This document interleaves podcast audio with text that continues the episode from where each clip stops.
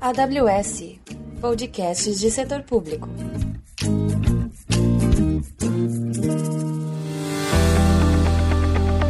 Bem-vindos à trilha de setor público da AWS Brasil. Eu sou Melissa Ravanini, arquiteta de soluções, e nessa trilha mostramos os desafios dos clientes de governo, educação e organizações sem fins lucrativos, que são os clientes atendidos pela área de setor público da AWS. Comigo hoje eu tenho um grupo de peso aqui, muitos anos de, de ensino e pesquisa comigo, um grupo de professores de diversas universidades do país que fizeram uma parceria junto com o CNPq e a AWS para desenvolver projetos de tecnologia e bioinformática utilizando o serviço da AWS. Hoje vamos falar sobre os projetos e os resultados obtidos, tanto para os alunos quanto para a sociedade. Mas antes, eu preciso apresentar esse time fenomenal que está aqui comigo.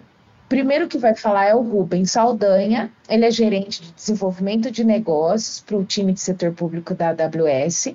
É bacharel em ciência da computação pela Universidade Federal do Mato Grosso, Terra Boa, e mestre pela PUC de São Paulo, na linha de pesquisa de novas tecnologias aplicadas ao currículo dentro do Programa de Educação e Currículo. Ele vem apresentar o que é o programa de parceria com o CNPq e trabalha comigo aqui na AWS. Temos também a Letéia Patrícia Favacho de Araújo, mestranda pela Universidade de São Paulo e doutorada pela PUC do Rio.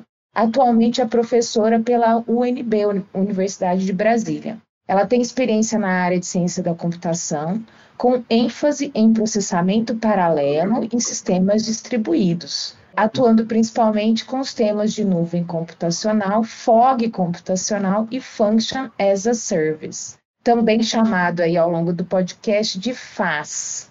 E também é coordenadora do Programa Nacional da SBC Meninas Digitais. Que delícia! Temos também Lúcia Drummond, que tem mestrado e doutorado pela Universidade Federal do Rio de Janeiro e atualmente é professora titular de graduação e pós-graduação na Universidade Federal Fluminense. É pesquisadora do CNPq, possuindo mais de 100 publicações em periódicos e anais de conferências nacionais e internacionais. E também é coordenadora de pós-graduação na Universidade Federal Fluminense. Finalmente, é coordenadora também da Comissão Especial de Arquitetura de Computadores e Processamento de Alto Desempenho da Sociedade Brasileira de Computação, a SBC.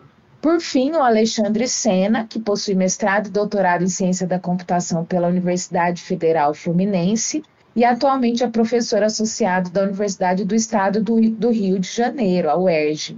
No momento, as principais áreas de pesquisa dele são computação de alto desempenho e bioinformática. Gente, muito obrigado por estarem com a gente aqui hoje. Mas antes de eu abrir para vocês, eu vou pedir para o Ruben explicar um pouco pesquisadores ou professores que estejam ouvindo a gente neste momento, como que ele pode utilizar créditos da nuvem da AWS para desenvolverem suas pesquisas? Conta um pouco do programa, Ruben. Obrigado, Melissa. Prazer estar aqui com você e com esse timaço de, de, pesquisadores de diversas universidades.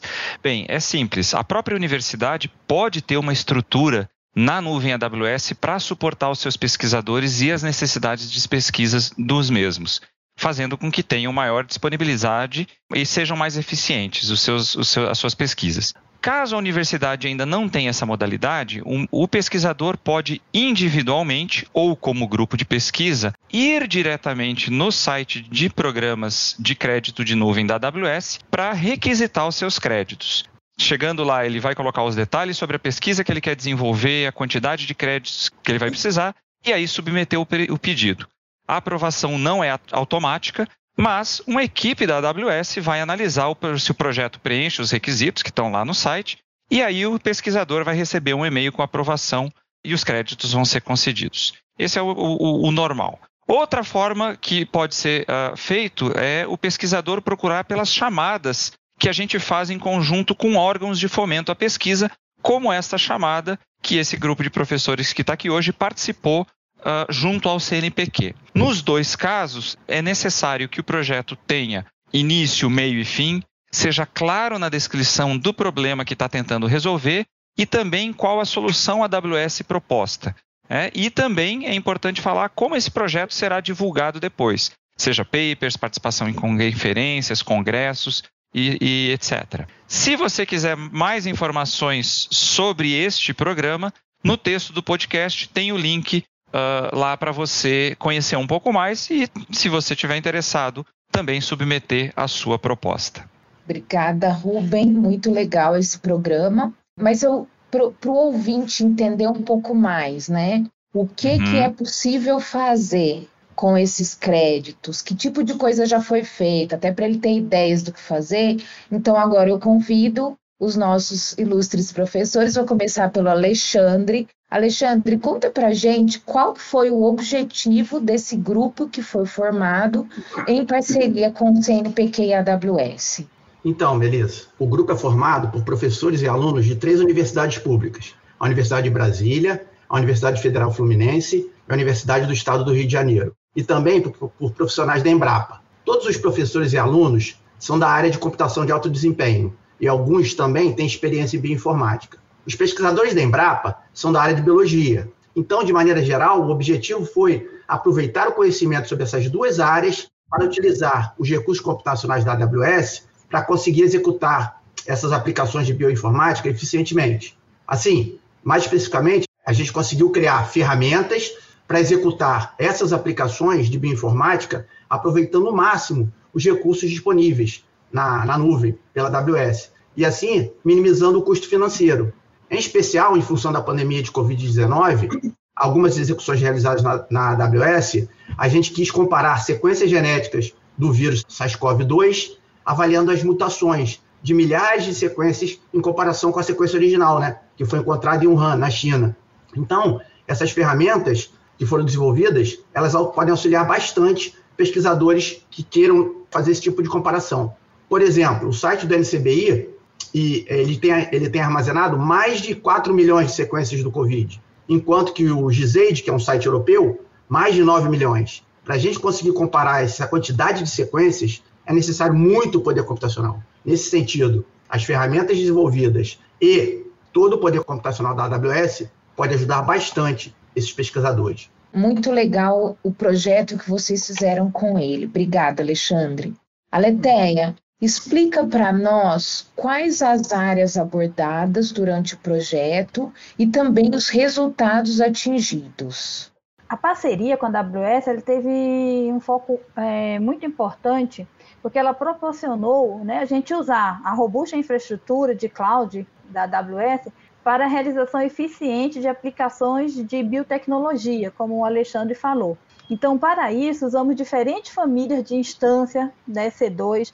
Essas famílias, algumas tinham máquinas né, com alto poder de processamento, armazenamento, outras tinham máquinas com GPU, FPGA. Além dessas instâncias EC2, nós também usamos serviços de armazenamento né, da AWS, como é S3, o EBS, o EFS.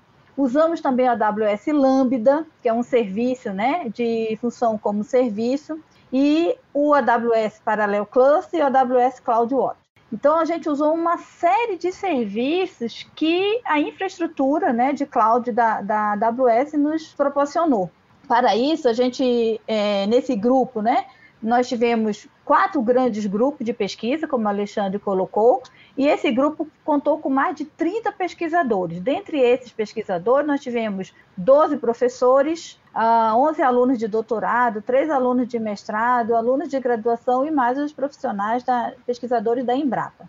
Então, como resultado direto, nós tivemos nesse período aí de, de projeto, de vigência do projeto, nós tivemos nove artigos que já foram publicados, artigos esses em periódicos, outros em eventos. Vários artigos foram submetidos, né? Estamos aguardando o resultado. Além disso, nós tivemos três defesas de, de trabalho, sendo duas teses de doutorado e um trabalho de graduação. E essa parceria entre a AWS né, e a universidade permitiu que a universidade tivesse acesso a essa infraestrutura de cloud, essa infraestrutura robusta aí, com essa variedade toda de serviço, e isso proporcionou um avanço nas pesquisas realizadas nessa área de biotecnologia. E, além disso, foi possível é, aumentar essa integração entre essas três universidades, a Embrapa, e, sem dúvida nenhuma, isso é muito importante porque esses resultados sempre retornam, né? Esses resultados de pesquisa sempre retornam para a sociedade em forma de avanços tecnológicos, serviços e novos produtos. Então, sem dúvida nenhuma, esse resultado, essa parceria com a AWS nos proporcionou esse avanço, né? Nessa área de biotecnologia. Eu vou abrir para a Lúcia. Lúcia, a gente comentou aqui de universidades e, por enquanto, mencionamos apenas é, parcerias com universidades nacionais. Mas vocês também têm projetos internacionalmente. Você quer contar para a gente um pouco mais? Ah, sim, com certeza. É, essa parceria com a Amazon permitiu que dois alunos nossos de doutorado que realizavam né, seus trabalhos já em parceria, realizavam e realizam ainda né, seus trabalhos em parceria com dupla titulação, com tutela com a Universidade de Sorbonne na França, fizessem essas pesquisas com esses parceiros internacionais usando a infraestrutura da AWS. A gente também tem ainda um aluno de mestrado que trabalha com um colega nosso da França, da École e que também tem usado a cloud da Amazon. Então, esses trabalhos, como o Alexandre já falou, implementam na nuvem aplicações para comparações de sequências, variantes do SARS-CoV-2, e com essas estratégias que o nosso grupo desenvolveu para redução do tempo de execução e custo financeiro na nuvem da Amazon. Hoje, essas parcerias que eu falei com a Universidade de Sorbonne, com a École des Mines, elas são apoiadas pela CAPES, através de um projeto de internacionalização chamado CAPES Sprint. E essas parcerias internacionais foram fortalecidas, com certeza, por conta desse projeto com a Amazon, já que os nossos experimentos foram realizados é, usando esses, os créditos que a gente conseguiu desse projeto da Amazon com o CNPq. E também, como já foi dito, a gente teve bons resultados para a solução desse problema, né, de comparação de sequências e excelentes publicações. É muito legal ver o relacionamento, né, a parceria de, de universidades nacionais com universidades internacionais, né, trazendo o conhecimento de fora para cá e a gente levando o nosso conhecimento para fora também. E mais legal ainda para mim, que me dá muito prazer de trabalhar na AWS, é ver como nós viabilizamos, né, nós ajudamos projetos assim a se concretizarem. Então, fico muito feliz com isso, tá? Lúcia, aproveito que você está aqui comigo e me conta que vantagens vocês viram em usar computação em nuvem da AWS para esses projetos? O que, como era antes? O que, que mudou? O que, que facilitou para vocês? Tá. Para falar sobre isso, eu tenho que explicar um pouquinho o que, que é, seria essa área de computação de alto desempenho, né? Que todos, que todos nós aqui trabalhamos. É, aplicações que são estratégicas para qualquer país, não apenas para o Brasil, como as da área de petróleo, meteorologia, biologia, precisam de computação de alto desempenho para processar grandes quantidades de dados. E durante muito tempo, as comunidades científicas e também né, a indústria têm usado a computação paralela e distribuída para resolver esses problemas complexos em grande escala. Por outro lado, a tecnologia está passando por importantes tendências evolutivas. A gente tem hoje clusters constituídos de processadores multicore, unidades vetoriais potentes e many cores, que é, um, tem, é uma realidade né, cada vez mais comum nas plataformas de alto desempenho. Então, o que, que é? Hoje a nuvem entra aí, né? As nuvens surgiram mais recentemente como uma alternativa promissora para executar aplicações de HPC. Então, ao invés dos grupos de pesquisa que precisam executar aplicações de alto desempenho, ao invés de eles comprarem supercomputadores que custam muito caro, muitas vezes esses grupos realizam seus experimentos usando a infraestrutura da nuvem. Né? Então, as nuvens, como a gente sabe, fornecem infraestrutura, plataforma e software, é, realizando acordos de nível de serviço com os consumidores. Então, embora tradicionalmente a computação em nuvem tenha sido usada para o compartilhamento de dados e serviços né, de uso geral, ela ultimamente tem aparecido como uma alternativa promissora para executar essas aplicações de alto desempenho. Então, quais são as vantagens de usar a nuvem nesse contexto? É o rápido provisionamento de recursos, uma significativa redução de custos operacionais. O usuário não precisa se preocupar com obsolescência de hardware e software, né? porque tipicamente as nuvens A AWS tem esses recursos do último modelo. Por outro lado, né, os consumidores têm acordos de serviço referentes à quantidade de, de CPUs que pretende usar, largura de banda e memória que podem usar a qualquer tempo que queira. Então, falando dessa nossa parceria, ela nos deu acesso a uma grande quantidade de recursos de infraestrutura e que nos permitiu desenvolver aplicações de comparação de sequências do SARS-CoV-2 em tempos razoáveis, sem a necessidade de adquirir todos esses recursos computacionais, de comprar esses recursos computacionais. Então, por exemplo, é, usamos essa é, infraestrutura da nuvem com mais de 100 processadores a custos relativamente baixos. E, por outro lado, as lições que a gente aprendeu com o desenvolvimento das aplicações nesse projeto, a gente vai poder usar em uma gama diversa de problemas que envolvem computação de alto desempenho. Então, sem dúvida nenhuma, foi uma parceria, é uma parceria que tem dado muito certo. Muito legal é, o detalhamento técnico do que vocês usaram. Mas eu queria aprofundar mais um pouquinho. Vamos aproveitar que a gente começou. Vou continuar com você, Lúcia. Estou abusando de você aqui hoje. Sem problema. É, queria que você fizesse uma rodada para a gente. Vamos fazer uma rodada. A gente começa pela Lúcia e, e vamos para os outros, né? Para os outros professores. O que, que vocês usaram de tecnologia da AWS mais especificamente durante os projetos? É, eu vou começar então falando um pouquinho das máquinas do mercado spot, tá? Então, a AWS oferece diferentes classes de máquinas virtuais, com garantias distintas de disponibilidade e volatilidade. Então, você, ela provisiona o mesmo tipo de recurso com, em vários modelos de precificação. Então, por exemplo, a gente tem o mercado reservado, onde o usuário paga um preço adiantado, garantindo disponibilidade daquele recurso a longo prazo. Tem o mercado on demand, que é o mais comum, onde o recurso é alocado por períodos de tempos específicos, há um custo fixo por unidade de tempo de uso, e aquele recurso, é, você tem a garantia de disponibilidade daquele recurso durante o uso, e existe esse mercado do qual a gente se aproveitou bastante, que é o mercado spot, onde os recursos são disponibilizados com até 90% de desconto, de desconto em relação ao mercado anterior, ao demand. Mas as VMs podem ser revogadas ou hibernadas pelo provedor. Então, assim, lembrando que nesses três mercados há uma ampla variedade de tipos de máquinas virtuais que eh, atendem a diferentes necessidades do usuário da aplicação. Então, como a AWS diz, né, os tipos de instâncias é, de máquinas virtuais compreendem combinações variadas de CPUs virtuais, memória, armazenamento, capacidade de rede, e você ele oferece essa flexibilidade de escolher a melhor combinação né, para a sua aplicação. Essas instâncias também são agrupadas em famílias com base em seu tipo de uso. Então, por exemplo, as instâncias otimizadas para computação, oferecidas na SC2, né, na Amazon SC2, são ideais para aplicações vinculadas com a computação que exigem processadores de alto desempenho. Bem, mas voltando lá para o mercado esporte. Então, nesse mercado esporte, essa disponibilidade das VMs oscila de acordo com a demanda atual da nuvem. E por isso, se não houver recursos suficientes para atender às solicitações dos clientes, o provedor da nuvem pode interromper uma máquina virtual, temporária ou definitivamente. Mas apesar desse risco de indisponibilidade, essas VMs elas apresentam custos muito menores do que as VMs sob demanda.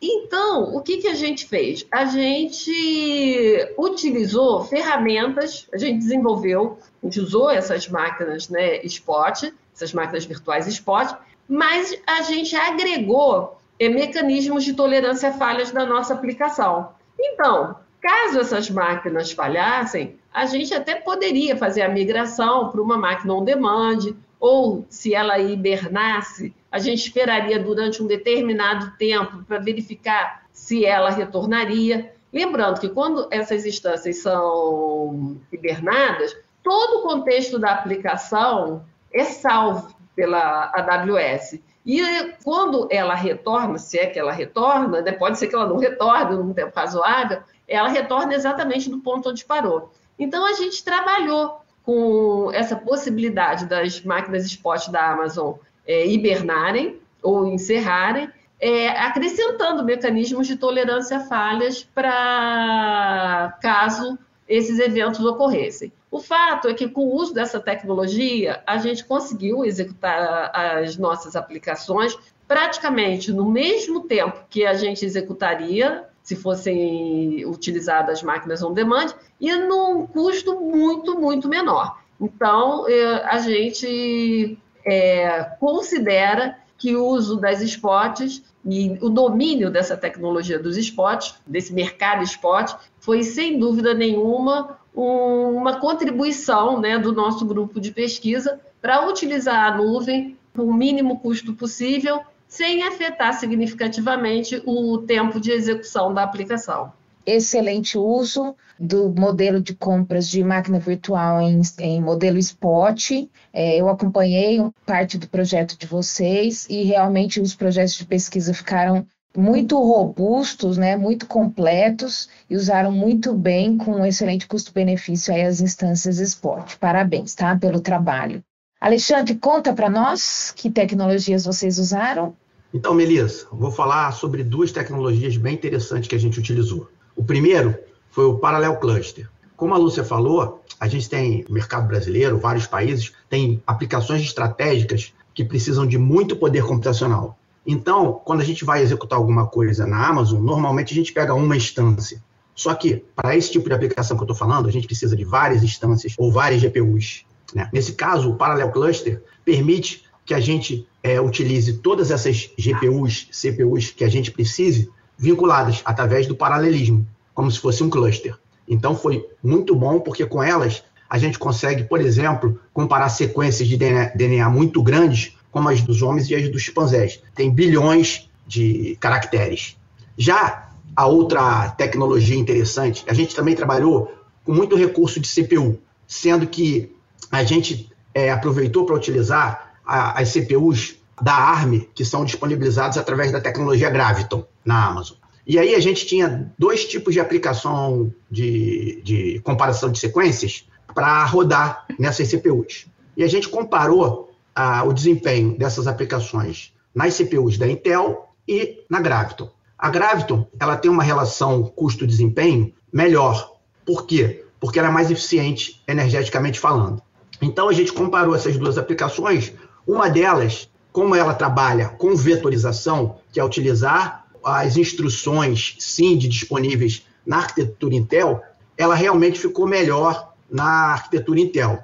A outra, como não trabalha com esse tipo de, de vetorização, a relação custo-benefício, né, custo-desempenho, ficou bem melhor na, na, Graviton. Então, essa arquitetura Graviton aí, que é baseada no, no, nas, nos processadores ARM, ela foi muito útil e conseguiu com que a gente economizasse bastante, é, economizasse dinheiro quando executa nesse tipo de, de arquitetura.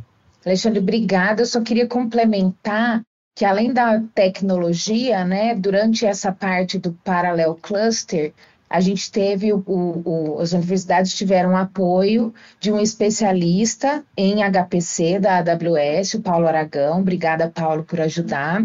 Que ajudou o time aí com a, a implantar, né, a, a desenvolver o projeto tecnicamente mesmo na AWS. Então, não, a gente não ajuda somente com créditos ou com a tecnologia, a gente ajuda também com conhecimento, né? Que eu acho que enriquece aí um pouco o que foi feito. Queria passar para a Leteia, finalmente a Leteia volta aqui com a gente e conta que, o que você usou de tecnologia, como foram os projetos aí tecnicamente. Oi, Melissa. Bom, então, além de todos os serviços, a tecnologia que foi citada, né? Um, a frente que, que eu estava trabalhando, a gente focou mais em trabalhar, um, em usar um outro serviço super importante da, da AWS, que é o Lambda.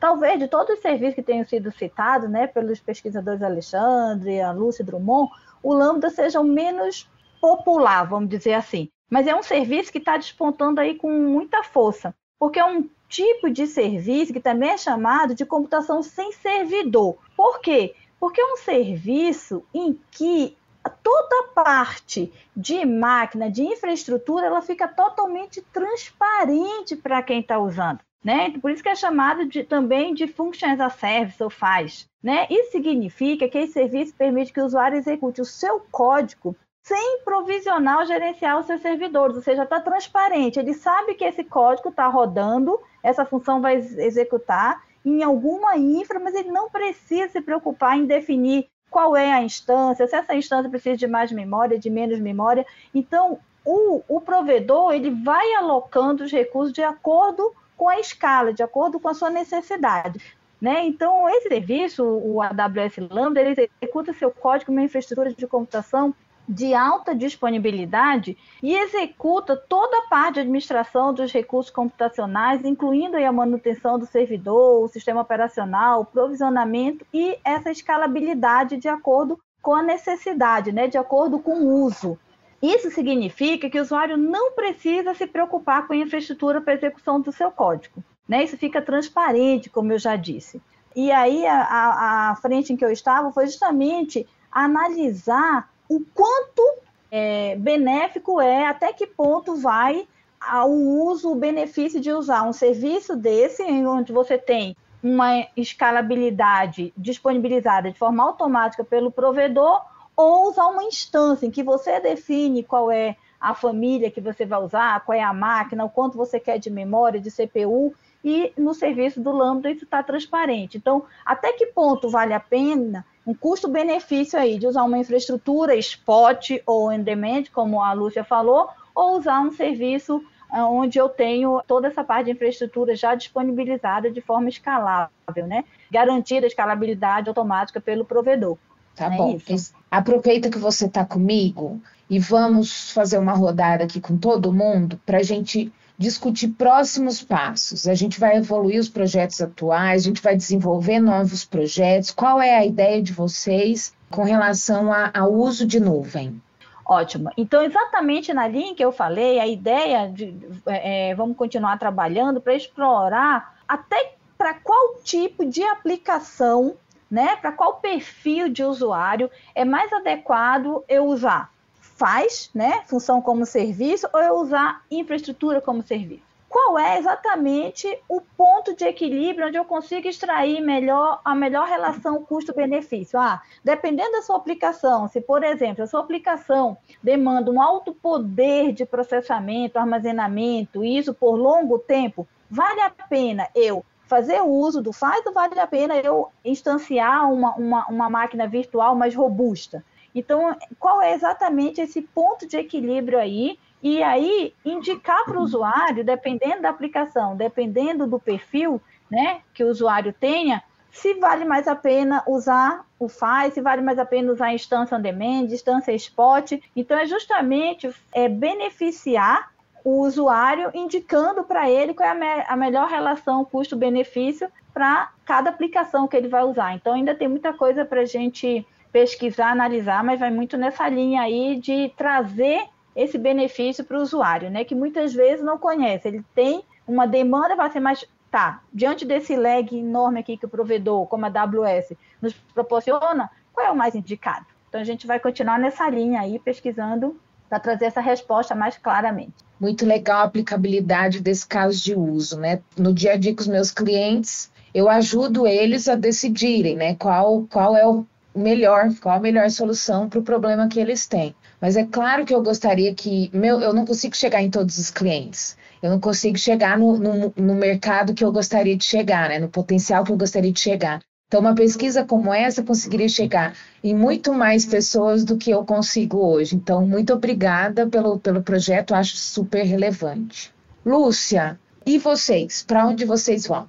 Hoje a gente está trabalhando em duas novas frentes, tá? Uma, a gente está explorando o desenvolvimento de outras aplicações envolvendo Big Data e o paradigma Map Reduce, e resolvendo novos problemas de bioinformática. Então, é, tanto usando esse paradigma e Big Data na nuvem. Outra possibilidade com a qual a gente vem trabalhando, até com essa aluna que está fazendo o doutorado em cotutela lá em Sorbonne, diz respeito a um novo tipo de estratégia de aprendizado de máquina distribuído, que é o Federated Learning, tá? Para esse tipo de problema, os dados muitas vezes estão distribuídos, esses datasets estão espalhados em provedores de nuvens diferentes. Esses datasets contêm dados muitas vezes sigilosos e os clientes é, que possuem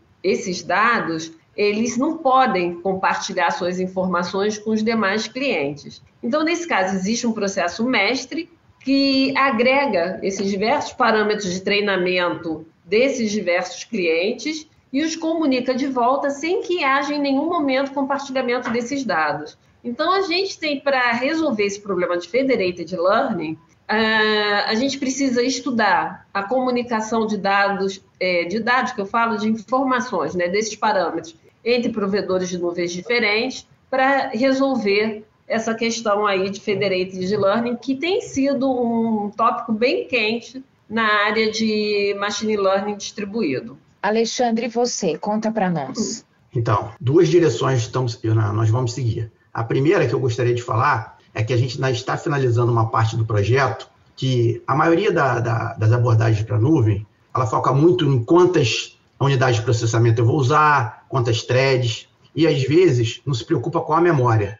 Então a gente está terminando um estudo que mostra que se a gente controlar a quantidade de memória utilizada, não só a quantidade de recursos, né, como CPU, a gente vai conseguir melhorar bastante o desempenho. Então a gente está finalizando essa parte do projeto. E aí, como o projeto foi estendido, né? Então, obrigado aí a AWS por ter estendido o projeto. É, então, a gente vai, é, pretende avaliar uma, uma, como executar eficientemente uma ferramenta que está sendo desenvolvida para analisar padrões em banco de dados de doadores de órgãos, tá? Isso na nuvem, né? O objetivo é conseguir que essa ferramenta possa fornecer informações importantes para médicos e pesquisadores da área da imunologia e, e consiga utilizar essas informações para auxiliar o processo de transplante. Então, é, nesse caso, a AWS vai ter um papel fundamental aí para a gente conseguir rodar esses dados, porque eles envolvem informações sobre o que a gente chama aí, eu não quero entrar muito porque é uma coisa muito específica, os alelos HLA dos seres humanos. Então, essa comparação, como são muitos registros nos bancos de dados, ela é bem complexa. Interessante ver como vocês navegam nas diferentes camadas de abstração. Então, a Letéia mencionou a comparação de IAS com FAS. A Lúcia mencionou processamento de dados e federated learning, que é um, uma tecnologia que está sendo muito discutida. Né? As empresas começam a fazer é, processamento de machine learning e, de repente, elas querem fazer parcerias ou se comunicar ou usar dados de múltiplas fontes. Então, é, um, é uma solução para um novo problema que surgiu, né? Com quando as empresas começaram, ou as empresas, ou as instituições começaram a se integrar. E por fim, o, Alexandre lá nos bits e bytes ali, olhando CPU, olhando memória. Então, muito interessantes os projetos que vocês pretendem já desenvolver e pretendem desenvolver. Mais uma vez, agradeço demais a presença de vocês aqui. E também agradeço a todos os ouvintes por acompanharem a trilha de setor público do podcast da AWS Brasil Dúvidas ou sugestões de temas, envie um e-mail para o endereço que está no texto do nosso podcast. E até a próxima.